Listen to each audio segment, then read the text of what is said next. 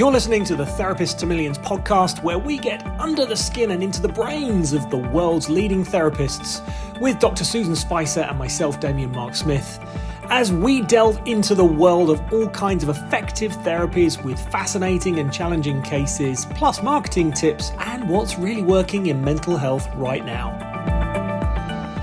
Hello and welcome to the latest edition of the Therapist to Millions weekly podcast. And today on the show, we have an international theme.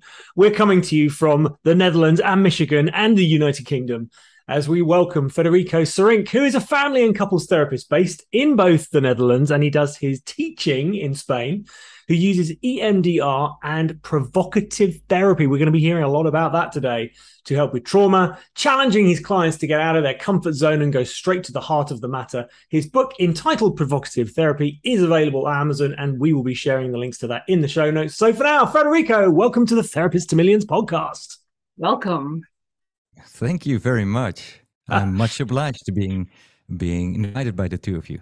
Absolutely, yeah. our pleasure. And you know, the, the, whole idea is to get therapists like you to a, a, larger audience. So, tell us a little bit about your therapy, provocative therapy, where it comes from, and your story to how you got there. Yeah, sure.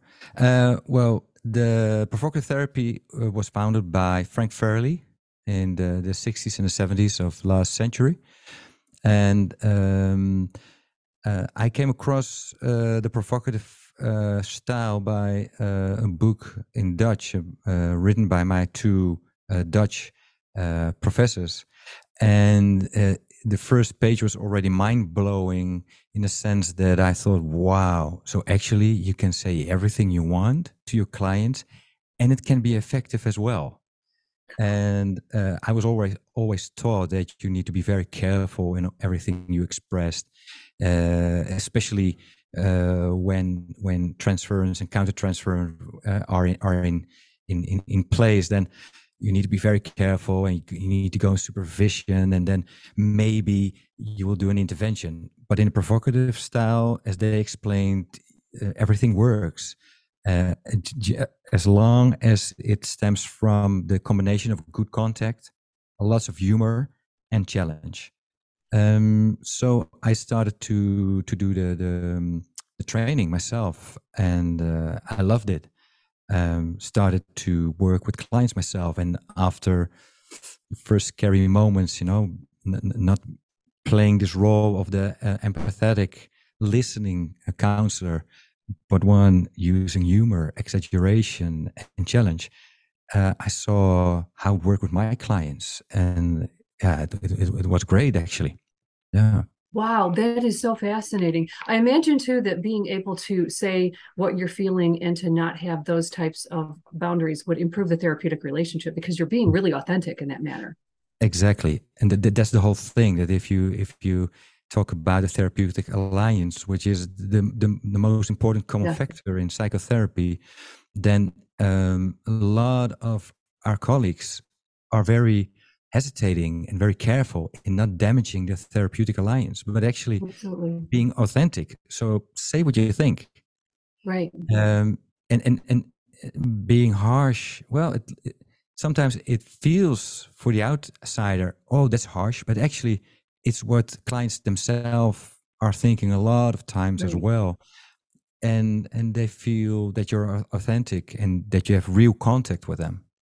Right. You're saying what you're thinking. Right. So imagine challenging them would be an important part of this. Absolutely. Right. Yeah. yeah. Interesting. Fascinating. Well, I love this approach. What what uh, uh, there's an article written by Christophe Panichelli. It's a, a, a Belgian psychiatrist, also doing a lot of research to the role of humor, like me, right. in in in the uh, field of psychotherapy, and he's also been trained by Frank Farrelly and he written about the idea of the auto double bind, which means that if you're a therapist, you you automatically step into a double bind in which you need to be empathetic because you need to understand the the viewpoints, the emotions of the client. So you, you need to be good at, at, at, at that side of the work.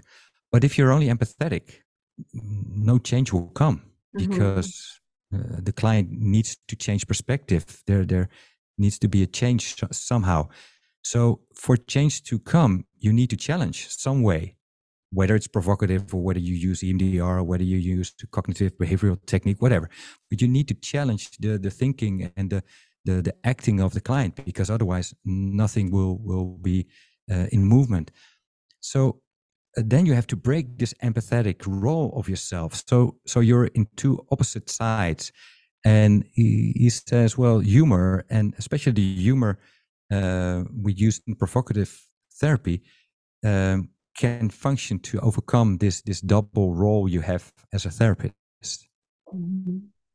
Fascinating. I imagine that works better for some types of personality disorders or some types of clients than others. I'm thinking narcissists right off the top of my head, in, in the manner in which like being really authentic and using humor, but also being really challenging can be super powerful in treating someone, sure. say with NPD. Yeah. Yeah. Yeah. So, have, have there been any specific life experiences that you've had that have shaped your work as a therapist? Well, yeah, I, I think for, for, for everyone, it counts. I think that if you go back to your youth, uh, there stems a lot of dynamics from from there, you know. And, and in my case, uh, my father died uh, at, at an early age, so my brother, and my sister were there with with one mother taking care of us all, and I took the role upon me as an adolescent to be there for my mother, you know, to listen to her, etc.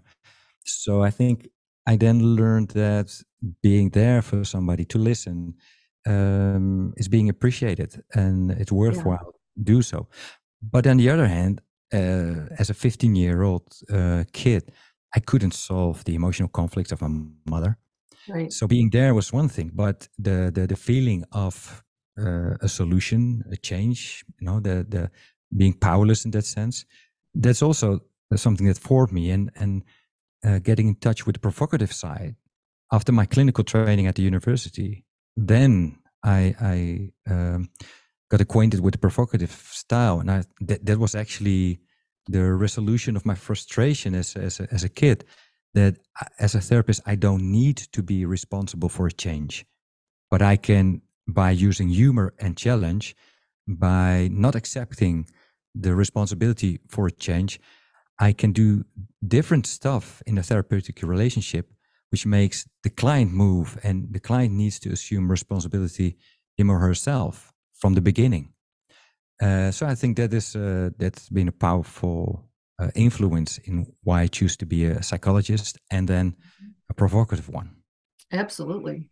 Now you've mentioned humor a few times here. How do you do that? Because it's quite hard, I think, for people to be funny especially when you're dealing with you know issues like trauma for instance. How do you do yeah. that? Yeah. Well actually it's something uh, i have to think about what albert ellis said um, the founder of the cognitive uh, therapy um, that um, a lot of times a lot of serious stuff happen in our lives. But problems arise when people take their situation and themselves too serious. So yes, there are serious stuff. Uh, trauma is serious. Uh, the pass away uh, of uh, of your parent is serious, but people who take themselves a little bit more lightly, they are more flexible, so they find their way in life, and they they not always need support from a therapist. But people going to therapy, they they they tend to be too uh, too too serious, too rigid, and um, and what you can see is is is they lost the the ability to play around in their lives, to to laugh, to see the humor side, not of the trauma, but of the way they're handling their their lives. Nice. So what I think is important that we as a therapist we inject humor again in the system of the client yeah. so that they feel the humor again and then adapt the, a humorous perspective on themselves as well. So what I don't do is laugh or provoke on a trauma. So if somebody has been abused as a 16 year old, I won't go there and look for a provocative or humoristic perspective. But if you then challenge, let's say, this girl who now is age 22 and has a boyfriend and wants to be intimate with his boyfriend. But being intimate also causes anxiety because of the trauma. Then I will use the provo- provocation and exaggeration uh, to which a client could laugh. For example, uh, I would defend the side of the client that says, Ooh, this is dangerous ter- uh, territory. And I would say, Yes, listen to your body. If your body says this is danger, it is. You already experienced it a couple of years ago. And who can tell if you can trust your boyfriend? Did you have sex till now? No. Did you kiss? Yes. Sex? No. Okay. So if you enter into the sex, hormones will take over and you never know what kind of beast will come out of your boyfriend. No, and mm-hmm. they, they probably will say, well, no, I already know him for a couple of uh, months and he's the sweetest guy ever.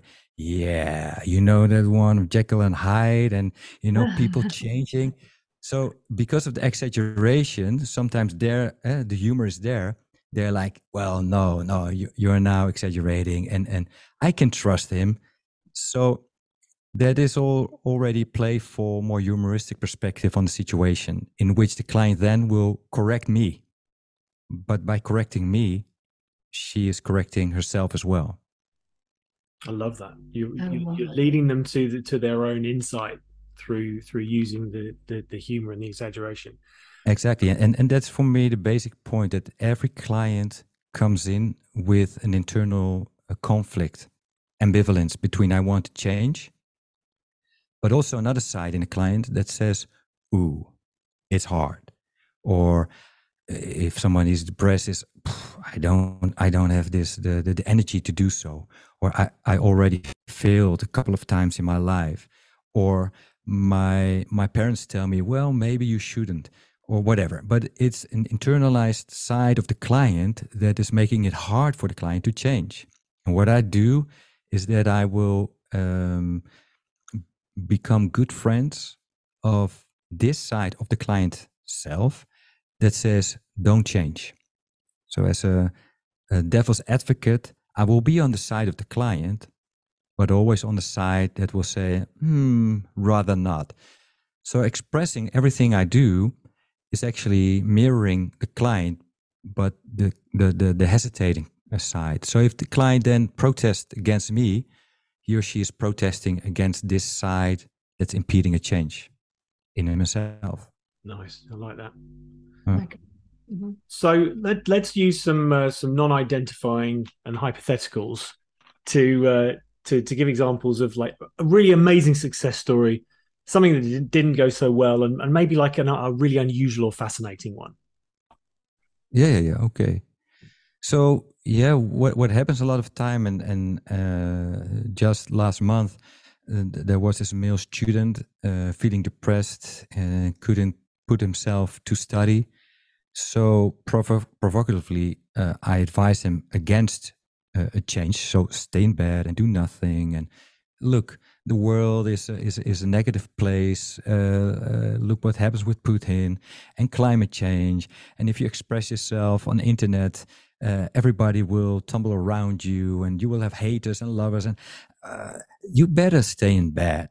So already during the session, he was protesting against this idea because, well, he agreed on my arguments, but he was like, no, no, no, I really want to to pick up my study again. So in the weeks after the session, he already started to, to study again.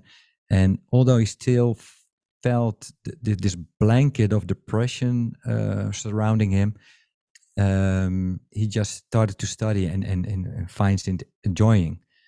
Um, so that's what you see a lot of times that or during the session or after the session, the client begins protesting against uh, my good advice not to change.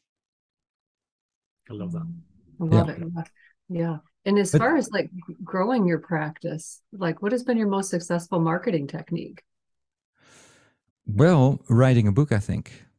Oh, for sure. Mm-hmm. Yeah, because listen, the, uh, I'm doing uh, a lot of stuff uh, like like um, uh, making podcasts myself. Uh, this this book I've translated it into Dutch and uh, into English. Uh, uh, some other stuff, but especially the book. It's uh, it's a way to reach people, but also uh, if I meet uh, colleagues, you can give your business card or you can give your book. Well, book has more impact, and it makes that other people invite you for for for a podcast, for a lecture, whatever. So that's right. that's been very helpful. Yeah. I love that. So just tell us a little bit about the book and the podcast, because obviously they, they're both out there now. So um, yeah. the book is obviously is it, it's not. Is it an introduction yeah, as the way you see provocative therapy, is it, or is it kind of following on from um, Frank? Uh, was it Frank Fairley? Yeah. Yeah. Well, uh, both actually, because uh, I wrote it in Spanish because I wanted to enter the Spanish market, mm-hmm. and there was nothing in the Spanish language on provocative therapy. So no website, no book, no nothing. Mm. Um, so what I did is that I took the the, the seven uh, uh, provocative assumptions uh, written by uh, my two Dutch professors, and actually there were eight, but I made seven out of it, and I changed one. So it is uh, talking about what what is the theoretical uh, fundament of the provocative style till now, um, and then with my experience, I changed a little bit. I tweaked the the, the assumptions, and uh, what I did is I, I I begin every chapter with a case description, um, very uh, very uh, uh, elaborately. Then I explain what is the assumption and some of the provocative techniques. So that way, it's something that is it's nice to read if you just want to uh, have a peek behind the, the, the curtain of what happens in the in the uh, in the sessions. Uh, and for the people who, who want to learn or already did a course, it's it's a good way of uh, reflecting on how am I doing and how did Federico do it. Um, so it's it's help mm-hmm. helpful in their their uh, process of growing into the provocative style. And the provocative uh, podcast, it's the same idea. So there are seven of them talking about uh, basic assumptions. And um, then in, in, in either language i'm i'm talking with colleagues from all over the world about their expertise uh, and from a, a, provocative perspective and the perspective of, of humor in therapy uh, we talk about uh, abuse about depression personality disorder or how to provoke if you're a sex therapist or whatever so uh, all kinds of topics. Fantastic. We're going to put the links to that in the show notes. And I should just say a bit of self promotion here because Dr. Yeah. Susan's book and my uh, book, The Therapist to Millions book, is uh, came out on Amazon this week. So if you're on wow. YouTube, you can actually see that that's uh, that's available now. And uh, yeah, congratulations! Thank you so much. So yes, we, have got the same. a podcast and a book. yeah, exactly. You know, and it, that really is a great way to reach people, and they mm. get a better flavor of your type of therapy when they can hear you talk about in a podcast and when they can read what you wrote in a book. I love that giving that the book as your calling card. I think that's that's powerful. Isn't it? Yeah. Yeah. yeah. So on the subject of books, um, what's been the best therapy book you've ever read and why? And also what is your favorite non-therapy book? Well, it's a hard question because especially because of my PhD now, I'm reading a lot of articles and books so sometimes it changes but of course one of my favorite is provocative therapy by frank farrelly uh, mm-hmm. especially because it's it's it's telling about the, the, the the beginning of his provocative style and and where it came from um, but also interesting uh, in the same the same year 1974 a book uh, written by Watzlawick, Weaklands and Fish, uh, authors of the the Palo Alto group, uh, they wrote a book about change and um, so the paradoxical um, intention, uh, which has been described by Viktor Frankl at 1st mm-hmm. is also in, in, in their book, and uh, it has it, it has very uh, very much similarities to uh, to the ideas of Frank Farrelly. So that's very interesting. And nowadays, I'm I'm very enthusiastic about a book written by Harvey Mindess uh, and it's called Laughter and Liberation.